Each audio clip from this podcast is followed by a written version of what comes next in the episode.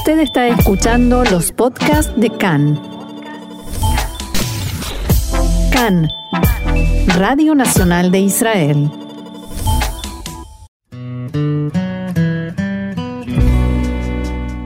Conversaciones sobre judaísmo, un espacio para la expresión judía desde distintos puntos de vista.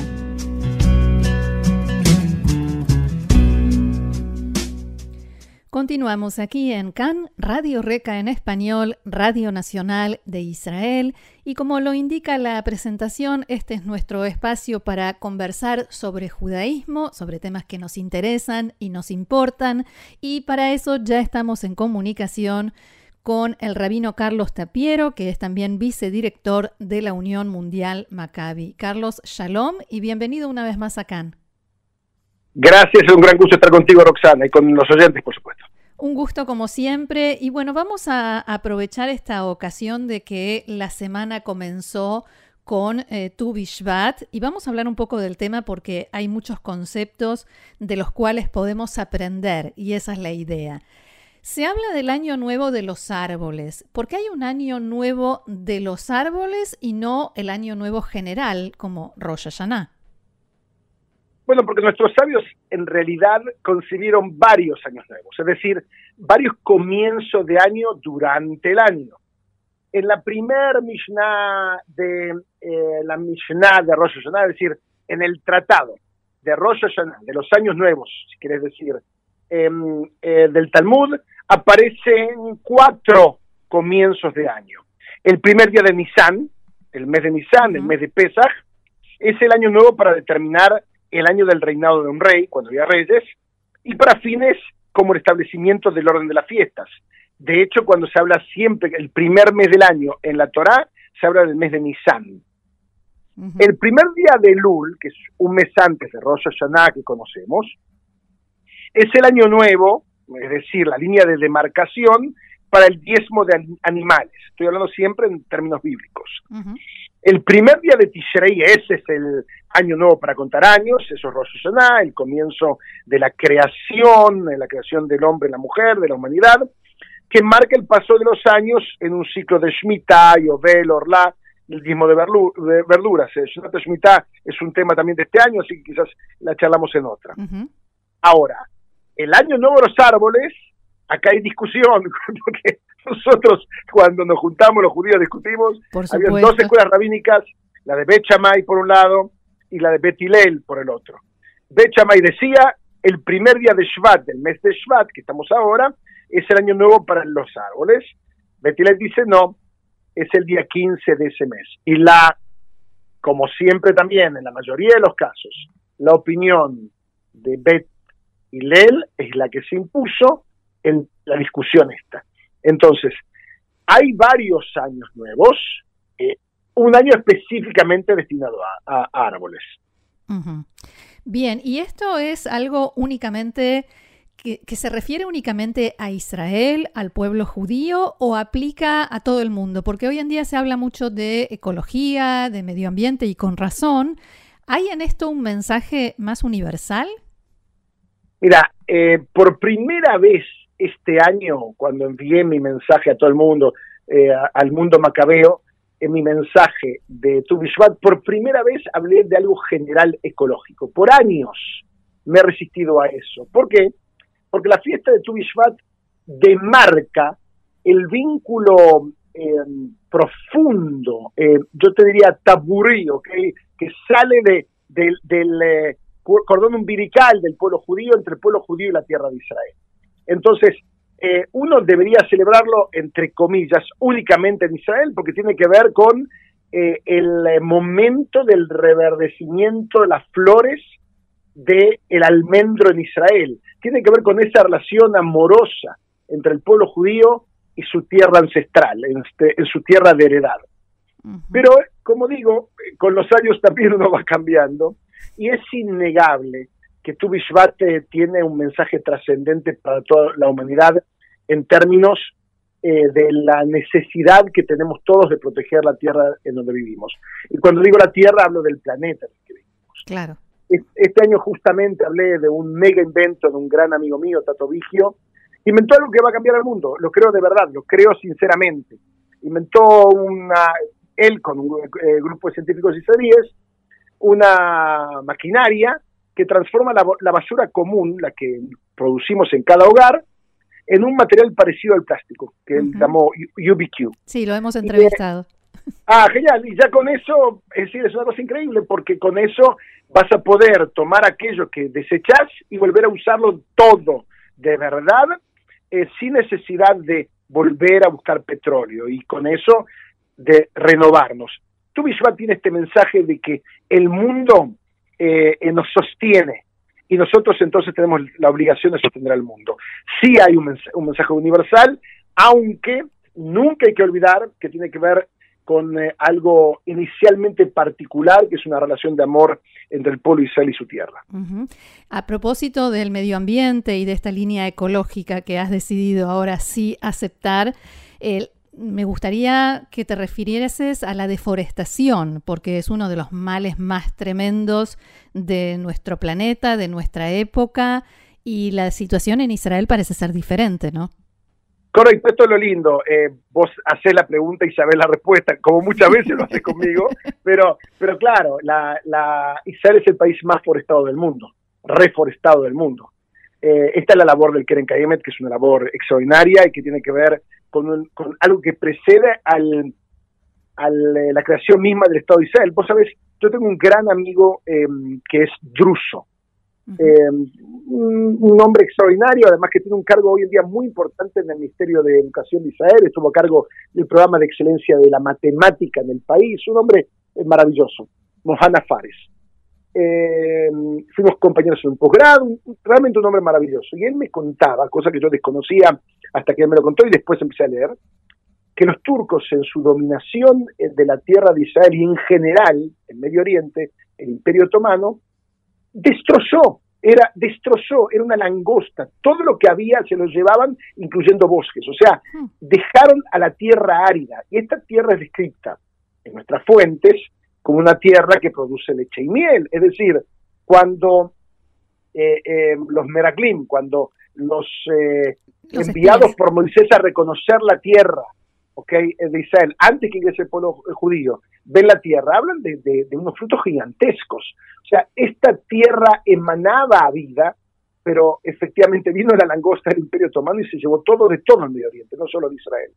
Y hoy en día ver a Israel completamente reverdecido y reforestado, primero es un mensaje em, de optimismo para el mundo. Esto se puede hacer, es un tema de decidirlo y dos, es una señal de orgullo absoluto para nosotros. Yo vivo en una zona muy eh, reforestada. Yo vivo en un lugar que se llama Tsuradasta, que es un pueblito cerca de Jerusalén.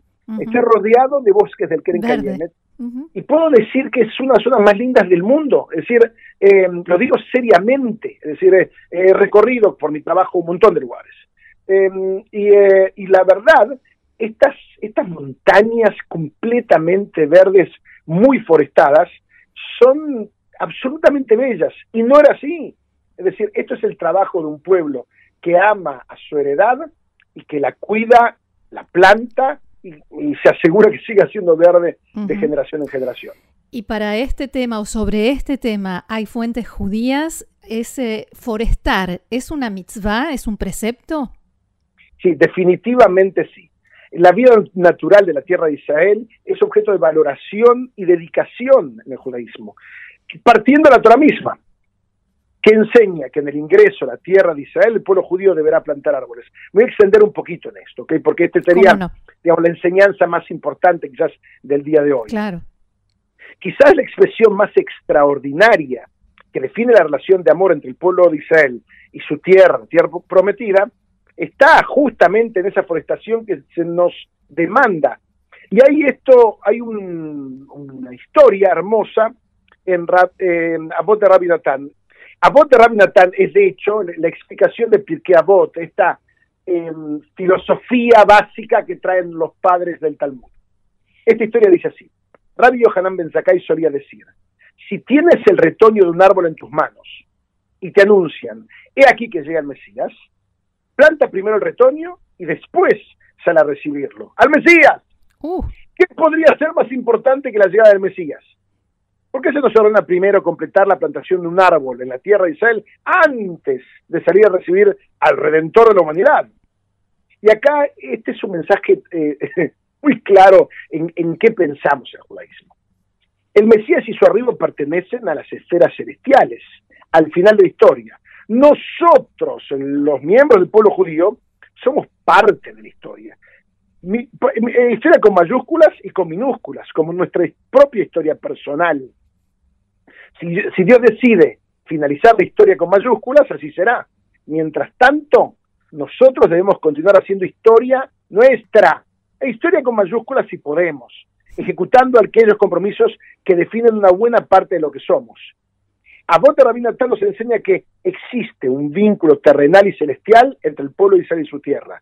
Ese vínculo se sostiene a través de una relación concreta, real, en la que nosotros reverdecemos nuestros bosques y respetamos la vida de Eretz Israel, de la tierra de Israel. Y por último, que antes de ocuparnos por las decisiones divinas, se ocupe Dios. Nosotros debemos asumir nuestras responsabilidades terrenales. Y te voy a decir algo más. Esta relación con la tierra es un símbolo de la continuidad de nuestro pueblo a través de los milenios. Hay un hermoso y ciertamente conmovedor texto de nuestras fuentes en el Midrash Tanjuma, en Parashat Kedoshim, que afirma esta em, ilustración. Dice así, eh, el versículo que nos ordena que tenemos que plantar, de Levítico 19.23, de Vaikra 19.23, donde aparece también de Aptal Arjatamoja, amarás a tu prójimo como a ti mismo, ese mismo capítulo, un capítulo hermoso. Dice, y vendrán a la tierra de Israel y plantarán todo tipo de árbol comestible, frutal. Y acá continúa el Midrash, dice así, el santo, bendito sea él, dijo Israel, aún si encuentran llena de alimentos la tierra de Israel, no dirán descansaremos y no plantaremos. Dirán, seremos consecuentes con nuestras plantaciones. Hmm. Así como encontramos plantaciones hechas por otros, cuando ingresaron en la tierra de Israel, plantarán ustedes también para vuestros hijos. No dirás, soy viejo, ¿cuántos años más viviré? ¿Por qué debo estar parado y cansarme por otros? Mañana moriré.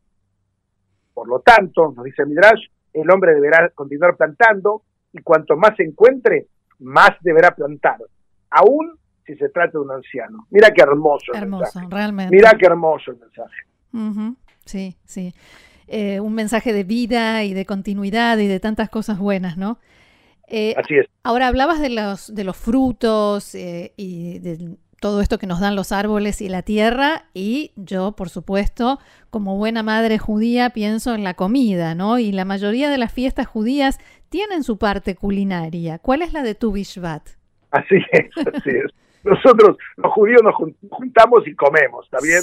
Eh, y, en un día ayunamos, por el resto no, son cuatro, tenemos cuatro ayunos en el año, pero, pero un día todo el pueblo de Israel intenta ayunar, que es Yom Kippur. Pero bueno, eh, efectivamente comemos, claro que comemos. Eh, ahora, ¿qué comemos y de qué manera? Esto fue armado por los cabalistas que llegaron a Israel desde España y Portugal. Esto fue en el siglo XVI y vinieron guiados de la mano de Larí, Rabbi Louis Ashkenazi, el habitante de Sfat que trajo su interpretación de la Kabbalah. Eh, establecieron un día para comer frutos de Israel.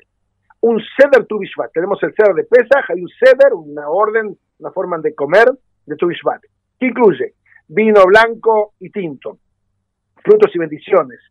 Y analoga el Seder de Pesach que une, reúne a las familias del pueblo judío cada año con Tu no menos de 15 frutos eran, y son parte del presente de este nuevo ceder, todos ellos celebrando la, naturaleza de Israel. Aceitunas, dátiles, uvas, cítricos, higos, manzanas, bananas, nueces, peras y más. La verdad que la pasamos bárbaro, ya estamos comiendo mucho. Solo puedo decir, tengo hambre. Sí, sí, sí, esto es, es lo que nos ocurre a todos cuando hablamos de estas cosas. Sí. sí. Bien. Eh, por último, Carlos, me, gustaría eh, preguntarte o pedirte un mensaje, pero mensaje de tu Bishvat para estos tiempos que corren, para estos tiempos de coronavirus, de encierros, de distancia social, de enfermedad y de todo esto que nos rodea. Bueno, mira, eh, voy, a, voy a también ilustrarlo con un midrash. Hoy, hoy estoy muy, muy, muy midrashico. Me gusta. Hay, hay un midrash de Shira Shirim Rabban, 626, que es alegórico y muy apropiado esta celebración de Tuishbat en tiempos de pandemia. Eh, y habla del espíritu de responsabilidad y solidaridad mutuas que se hizo presente en este segundo año de angustias, segundo ya. El Midrash se refiere a las nueces, que son una de las frutas más distintivas de esta celebración, explicando el versículo del Cantar a los Cantares que dice, el huerto de, las nueces descendí. ¿Y qué es lo que dice? Dice, al huerto de las nueces descendí, y acá explica, al igual que las nueces, hay una pila de nueces, si alguien mueve una del lugar donde están apiladas, todas se mueven y giran una tras otra. Lo mismo sucede con Israel. Si uno de sus miembros es golpeado, todos lo sufren. Y la verdad que esto fue lo que nos pasó a nosotros, en por Israel, a toda la humanidad. Todos nos sentimos profundamente afectados por la muerte de tantos hombres y mujeres maravillosos. Todos sentimos el golpe. Como dice el Midrash, si uno de sus miembros es golpeado, todos sufren. Este Tu 5782 se plantea entonces desafíos diferentes a los de las siete décadas de permanente crecimiento después de la Segunda Guerra Mundial y de la Shoah, que devastaron Occidente y acabó con lo más rico de nuestro pueblo. En, una semana más estamos nuevamente en el Día Internacional de Recordación del Holocausto, ¿no?